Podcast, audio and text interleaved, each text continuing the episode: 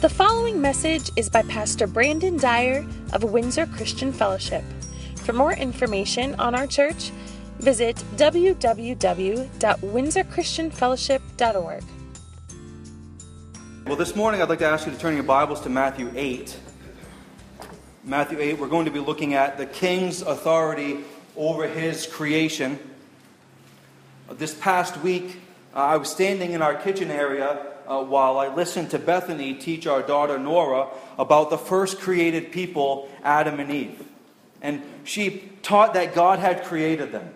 She taught that they lived with God, and then how they had disobeyed God and eaten the forbidden fruit and all the rest, all the story that you and I know so well. But it was so interesting to hear the story laid out, you know, part by part for the first time to a young child.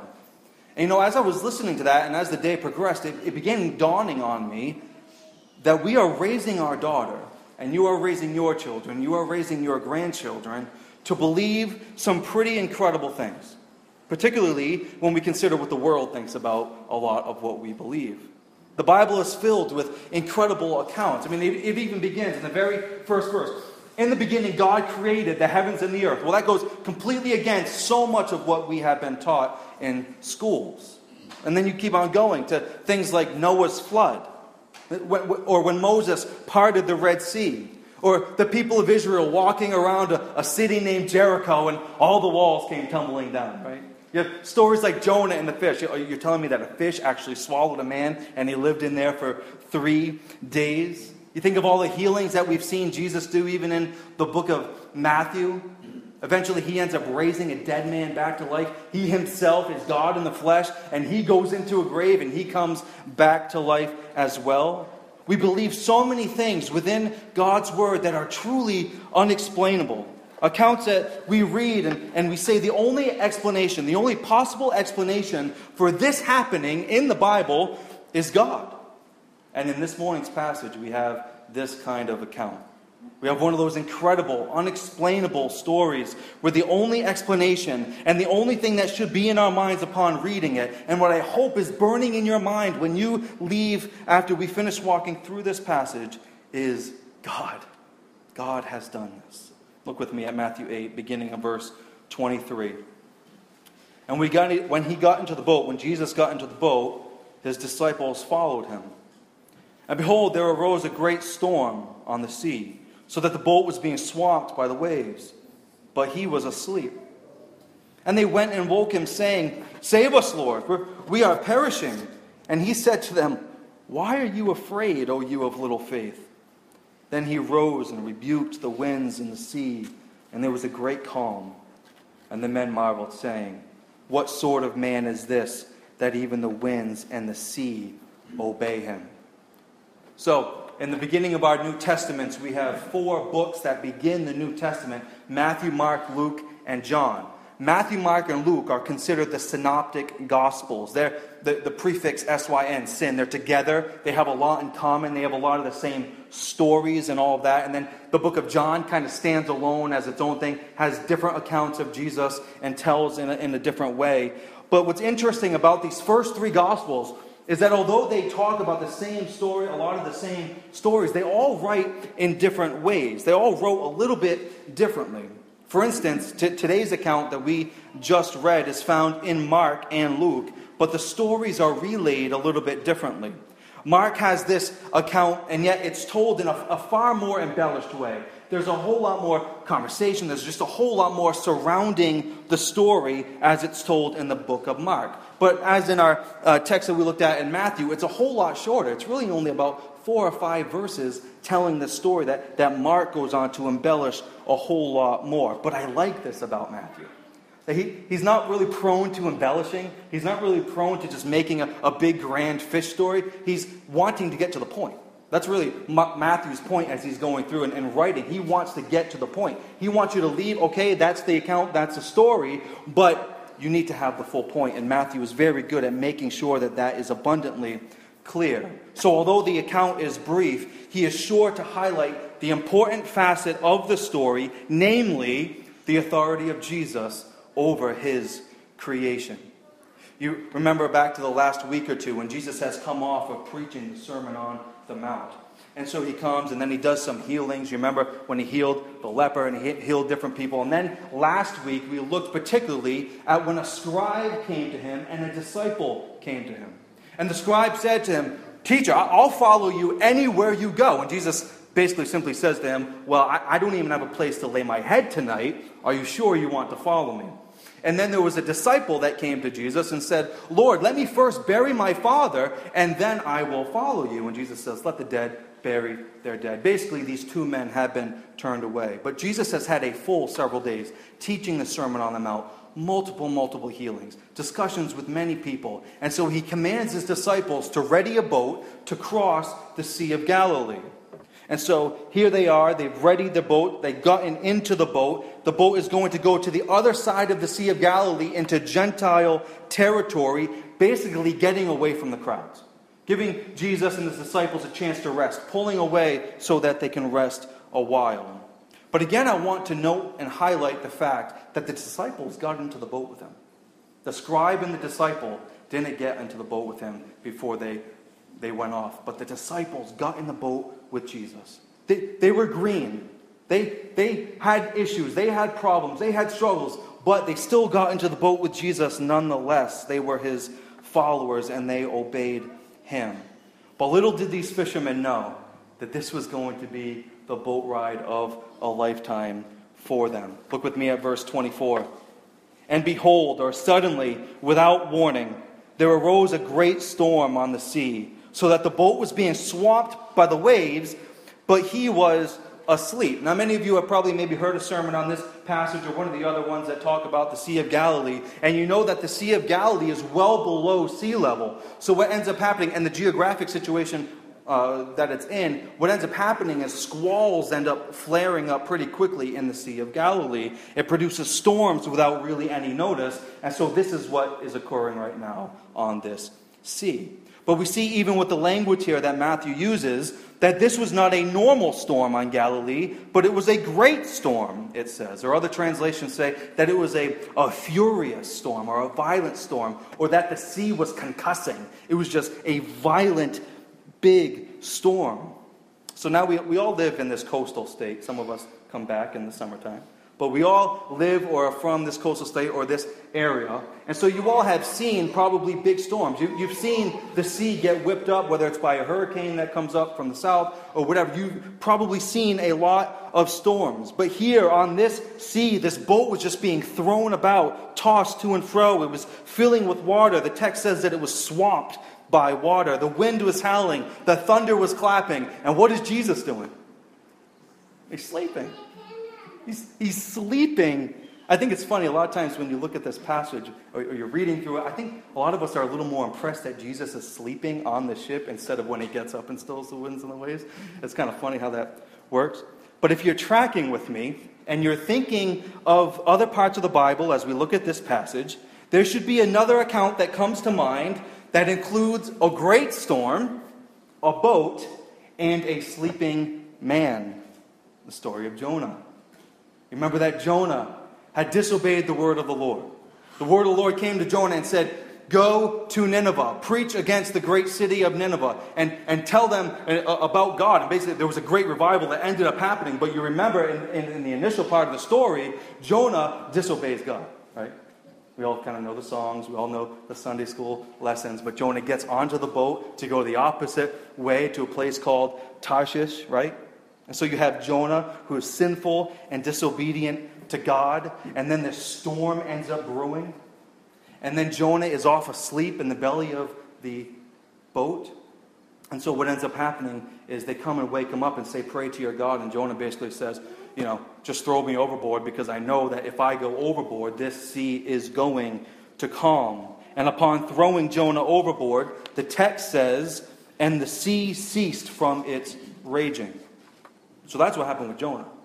We see the situation with Jesus here, sleeping on the boat on this night. He was not sinful or disobedient in any way at all. Instead, he's the perfect God man. So to throw Jesus overboard wasn't going to do the trick. To throw Jesus overboard wasn't going to calm the seas. So the storm is raging, the boat is filling with water, Jesus is sleeping, and the disciples, to put it frankly, are freaking out. Look at verse 25. And they went and woke him, saying, Save us, Lord. We are perishing. Now, I want to remind you who these disciples would have been. In Matthew chapter 4, Jesus goes along to people who are mending their nets, to fishermen, and says, Follow me. So they're presumably good at what they do. At the very least, these fishermen would have known the Sea of Galilee. They would have known its tendency to have squalls pick up pretty quickly. They would have certainly at least had their sea legs. And so they knew their storms, they knew this sea, and yet they go up and wake a, a son of a carpenter up to help them out on the sea. You would imagine it'd be the other way around, that the fishermen would be taking care of things for Jesus, but they go to Jesus instead, the son of a carpenter. But they knew that Jesus could do something. They had seen Jesus already do some incredible things. They had seen him heal lepers. They had seen him teach with incredible authority. They had seen him exorcise demons out of people and do all of these unexplainable things. And so they come to Jesus and they say, Save us, Lord. We're perishing. And so Jesus wakes up. He's obviously exhausted. And yet he doesn't react to the storm at all like the disciples do. You don't get you don't see Jesus get up and be all worried about the storm. In fact, Jesus' initial concern has nothing to do with the storm and everything to do with the fear and the lack of faith on the part of the disciples. So he doesn't wake up, deal with the storm, and then give his disciples a little pet talk. He wakes up, he deals with his disciples, and then he deals with the storm. Look at what he says in verse 26. And he said to them, Why are you afraid, O you of little faith? Then he rose and rebuked the winds and the sea, and there was a great calm. Jesus calls them out. They're scared. The storm caused them fear, like all of us surely would have been afraid as well. But more than that, what this storm was doing and what Jesus knew it was doing for them was that the storm was revealing the lack of faith on the part of the disciples. One commentator said this trials uncover the weakness of a believer's faith, but are occasions for growth. So, this storm was certainly a trial for these disciples, but it revealed the truth about them. They lacked faith, they had little faith.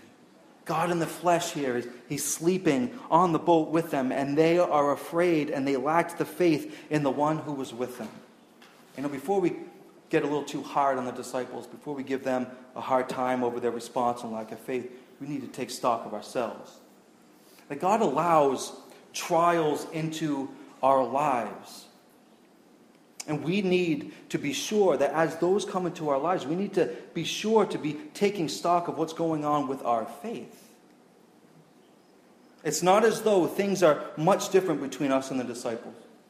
They had the physical presence of Jesus with them. We have the spiritual presence of Christ with us. And when the trials come to our lives, there are two things that we have to keep in mind, and two things that these disciples weren't keeping in mind. First, Christ is present with you. When you're going through a difficulty, that is often the first thing that flies from our minds. When the trial comes, the first thing that we start to think about is self reliance just start to think about how we can get ourselves out of a difficult situation. But the second thing that we need to consider is a question Is our faith firmly planted in Christ? So, first, Christ is present with us. Remember that. But the second thing, ask yourself Is our, our faith firmly planted in Him?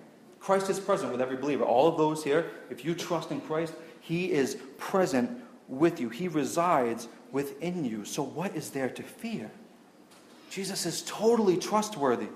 He gives us no reason ever to hesitate when it comes to putting our faith and trust totally in Him. So, as the trials come, remind yourself of the presence of Christ. And as the trial uncovers your lack of faith, which it always does, allow the trial to grow your faith in the one who is always present with you. So, after dealing with his disciples, Jesus gets up and he rebukes the winds and the waves like they are a small child. Mark's gospel says that Jesus gets up and he says, Peace be still, or quiet be still. And what happened that night was unlike anything the disciples had ever seen on the Sea of Galilee. The waves stopped their waving, the wind stopped blowing, the thunder stopped clapping, the rain stopped pouring, all within the blink of an eye. It just happened upon the word of Christ. The text refers to the storm as a great storm, but then it refers to the storm as a or as the calming as a great calm. It was perfectly tranquil. Now, who would have this kind of authority but God Himself? We have to keep in perspective the mindset of these disciples. They're still figuring Jesus out. Their faith is small. They're still pretty new to him. But if you had asked them before they got into the boat on that night, who in the world or who could calm the seas with a word? Well, they would have said God. Maybe their mind would have flashed back to the Psalms, that, like Psalm 89, where it says, You rule the raging sea. When its waves surge, you still them. Or Psalm 107, He stilled the storm with a murmur, and the waves of the sea were hushed. Psalm 65, You silenced the roar of the seas. All of which is to say that the great calm that happened on the sea on this night was the result of God, the God who was in the boat with them. John chapter 1 says about Christ, Through him all things were made. Without him, nothing was made that was made. The winds and the waves recognized the voice of their Maker. Look at verse 27 with me and see the disciples' response. And the men marveled, saying, What sort of man is this that even the winds and the sea obey him? They marveled. The word is thaumazo. It means to marvel or to be astonished. Their fear had changed. The fear that they had over the storm and what was going on with the storm, the great storm that they were in, had changed. They had gone from being fearful to now being astonished. And they were asking the question, the questions going on around on the boat that night. They're saying, What sort of man is this? And they will learn the answer to this question soon in another adventure on the water where Jesus walks on the water and he gets into the boat, and the disciples worship him and say, Truly, you are the Son of God. But on this night, they were not there yet. This is an incredible passage where both the humanity of Jesus and the divinity of Jesus are on full display. John Chrysostom wrote that Jesus' sleeping showed he was a man, his calming of the seas declared him God. But it's over this nature of Christ that the disciples are perplexed about, trying to understand what sort of man is this? But in the passage that we're going to be looking at next week, we're going to see that although the, disciples were unsure about Jesus and who exactly he was, the demons that they encounter in verse 29 are perfectly sure of who he is when they refer to him as the Son of God. But my question to you is this morning is who do you say that he is? What sort of man is Christ to you?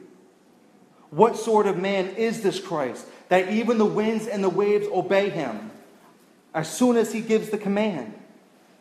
So, if you're an unbeliever here this morning and you're thinking through this and you're saying, okay, well, if what the Bible says about Jesus is true and he could get up on a boat when there is a huge storm and he could just give a few words and everything could just be silent, that has to mean something for you.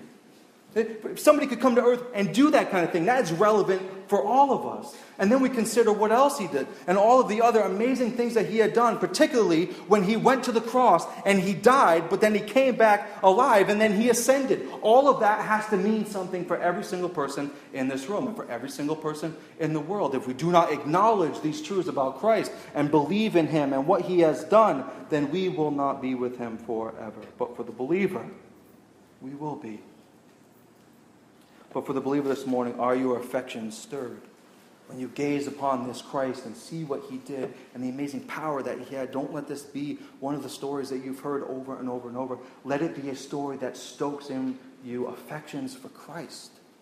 To draw your gaze and to lift your gaze high to Christ, to marvel over him. So may God help us all to marvel over what sort of man Christ truly is. Let's pray.